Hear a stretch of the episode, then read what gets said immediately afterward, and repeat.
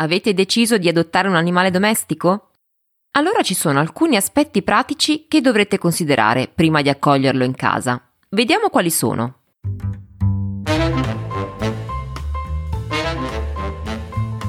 Benvenuti in Zampe in Famiglia, come prendersi cura di cani e gatti domestici su temi di educazione, salute e alimentazione una serie realizzata in collaborazione con medici veterinari e professionisti del settore, scritta e prodotta da me, Esther Memeo.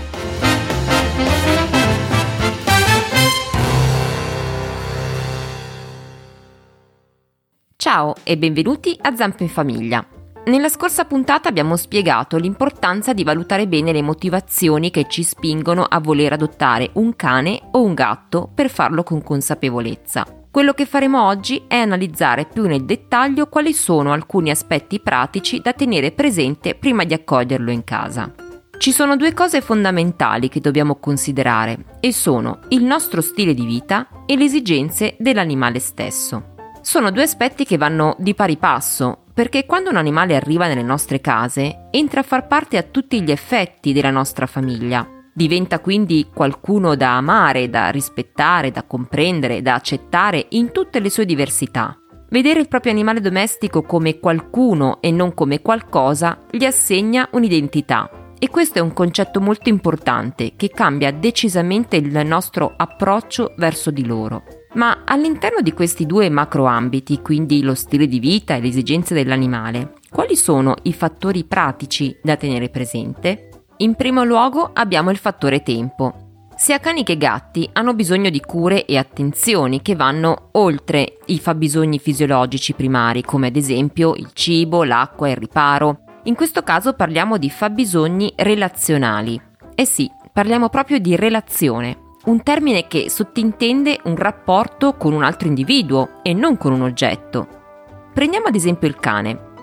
Il cane è un animale sociale e il suo sviluppo biologico e intellettivo è sostenuto anche attraverso un processo comunicativo di tipo relazionale. Come scrive l'etologa Federica Perrone nel suo libro Un'etologa in famiglia, genitori, figli e parenti scomodi nel regno animale, quando il cane entra a far parte di una famiglia umana, sviluppa con il proprietario un legame reciproco, come quello che si crea tra il genitore e il bambino, un legame di attaccamento molto simile sia dal punto di vista ormonale che comportamentale. Uno studio abbastanza recente ha mostrato come guardarsi negli occhi provochi sia nel cane che nel suo proprietario l'aumento della secrezione di ossitocina, l'ormone dell'amore. Interessante notare come la socialità del cane è a tutti gli effetti la sua dimensione di vita, cioè il luogo di realizzazione, il cane cerca continuamente delle relazioni, ha bisogno del gruppo per sentirsi e quando viene adottato la famiglia diventa il suo gruppo in cui vuole dare un contributo attivo. Il cane non sta semplicemente con noi, ma opera insieme a noi. Tutto questo sottintende che per instaurare una relazione con il proprio cane ci sia bisogno di tempo per costruirla quotidianamente, perché ha bisogno di fare delle attività insieme a noi tempo per l'educazione quindi, ma anche per il gioco e per le passeggiate quotidiane. Queste passeggiate quotidiane non servono solo alle sue esigenze fisiologiche, ma sono un ottimo modo per socializzare con altri cani e anche un'occasione di gioco. Gioco attraverso cui impara, scarica le energie e anche soddisfa il suo bisogno di realizzazione. Lo sapevate che anche i cani soffrono di frustrazione da mancanza di attività? Beh, se ci pensiamo bene, anche noi, se siamo costretti ad un prolungato tempo di inattività, ne risentiamo molto a livello di umore. Una cosa molto simile può succedere a un cane se non ha la possibilità di sfogare la propria energia, specialmente se è un cane giovane. Dunque, se state tante ore fuori casa oppure viaggiate per lavoro e il tempo a disposizione è davvero limitato, allora meglio capire in anticipo in che modo potrete gestire la loro presenza nella vostra famiglia, senza che ne risentano. Ma se invece parlassimo del gatto? Si pensa sempre che il gatto abbia meno esigenze relazionali del cane, perché per natura è più indipendente. Nel gatto, per esempio, la relazione sociale è prettamente conviviale il gatto instaura un legame stretto e affiliativo ma basato sulla piena individualità e sul rispetto degli spazi di libertà. Ma è proprio vero che ha meno bisogno delle nostre attenzioni? Lo abbiamo chiesto a Elisa Bertoldi, blogger e founder di Micio Gatto, una delle più grandi community dedicate al mondo dei gatti. Uno dei luoghi comuni che circondano i gatti è pensare che si arrangino, che non abbiano bisogno di chissà cosa, anzi che in casa amino addirittura stare da soli. Spesso si dice che basti loro una ciotola e siano contenti, ma in realtà non è così, anzi i gatti si affezionano molto al loro umano, spesso lo seguono in tutte le stanze della casa, amano dormire con lui, interagire e giocare. Io lo vedo con la mia Lady, con cui intrattengo dialoghi anche molto lunghi, fatti di paroline dolci da parte mia e di miau da parte sua. Ci divertiamo un sacco a chiacchierare. Insomma, è impensabile prendere un gatto e stare poi fuori casa 12 ore, magari per lavoro, eh, lasciandolo solo tutto il giorno. Non solo il gatto ne soffrirà, ma vi avverto che rischiate che poi non vi faccia neanche dormire la notte, perché il gatto vuole giocare ed interagire poi mentre voi volete dormire. Negli ultimi tempi ci sono anche molte persone che sento che eh, abituano il proprio gatto a viaggiare con loro. Lo abituano a portare la pettorina al guinzaglietto e il gatto diventa un po' un vero e proprio compagno di viaggi. Il gatto di certo ha anche bisogno di stare tranquillo in casa, di avere i suoi spazi, magari di nascondersi e di riposare indisturbato ma quando vuole interagire si fa sentire e come. La mia lady, ad esempio, se vede che non la guardo per un po', che magari ho da lavorare oppure sto leggendo, mi chiama miagolando insistentemente. Mi porta addirittura la sua pallina per giocare. Mi fa una tenerezza che non vi dico. E come fai a resisterle? Allora mollo lì il lavoro e mi metto a giocare con lei. Quindi non pensiamo che avere un gatto in casa sia come avere un soprammobile che dorme sempre. Il gatto è curioso, è molto partecipe della vita domestica. Eh, è curioso, ti segue ovunque, partecipa a qualsiasi attività che tu faccia in casa. Spero dunque che venga sfatato finalmente questo mito che il gatto non ha bisogno di tempo da dedicargli o di contatto umano e che le persone diventino consapevoli che se si prendono un gatto o più questo è un impegno quotidiano, un impegno per la vita, come per qualsiasi altra creatura. Adottare in modo consapevole un animale domestico, che sia un cane o un gatto, vuol dire dedicare loro del tempo, un tempo prezioso sia per noi che per loro. Ma il tempo non è l'unica cosa da considerare. Un altro fattore importante è lo spazio che abbiamo a disposizione in casa. Se abbiamo un piccolo appartamento, la cosa più naturale che verrebbe da pensare se volessimo adottare un cane, per esempio, è quella di prenderne uno di media o piccola taglia. Le dimensioni dell'animale sono importanti, ma non sono l'unico elemento discriminante per capire quanto spazio ci serve in casa. C'è qualcos'altro. Bisogna considerare la personalità e le esigenze di ciascun cane. Lo vedremo in modo più approfondito in una delle prossime puntate, in cui affronteremo il tema della filogenesi e ontogenesi del cane. Ma intanto possiamo dire che alcune razze, anche se di medie o piccole dimensioni, sono più iperattive di altre e quindi uno spazio limitato potrebbe non soddisfare il loro bisogno di esercizio fisico. Non solo, una routine sedentaria può portare addirittura a problemi comportamentali mentre altri cani più riservati, indipendenti e calmi, sebbene di grossa taglia, vivono bene anche in contesti più tranquilli. In ogni caso, se avete in dubbio, il consiglio di un veterinario comportamentalista può aiutarvi a fare le giuste valutazioni.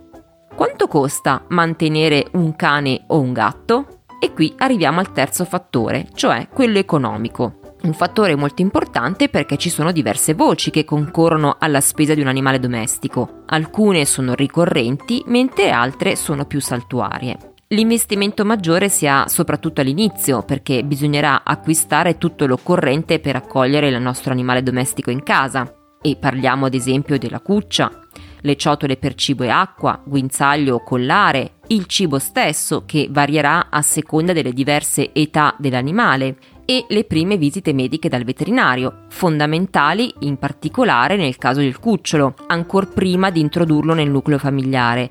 Questo per garantire le vaccinazioni indispensabili contro le principali malattie infettive e valutare l'eventuale presenza di patologie, a volte anche trasmissibili all'uomo.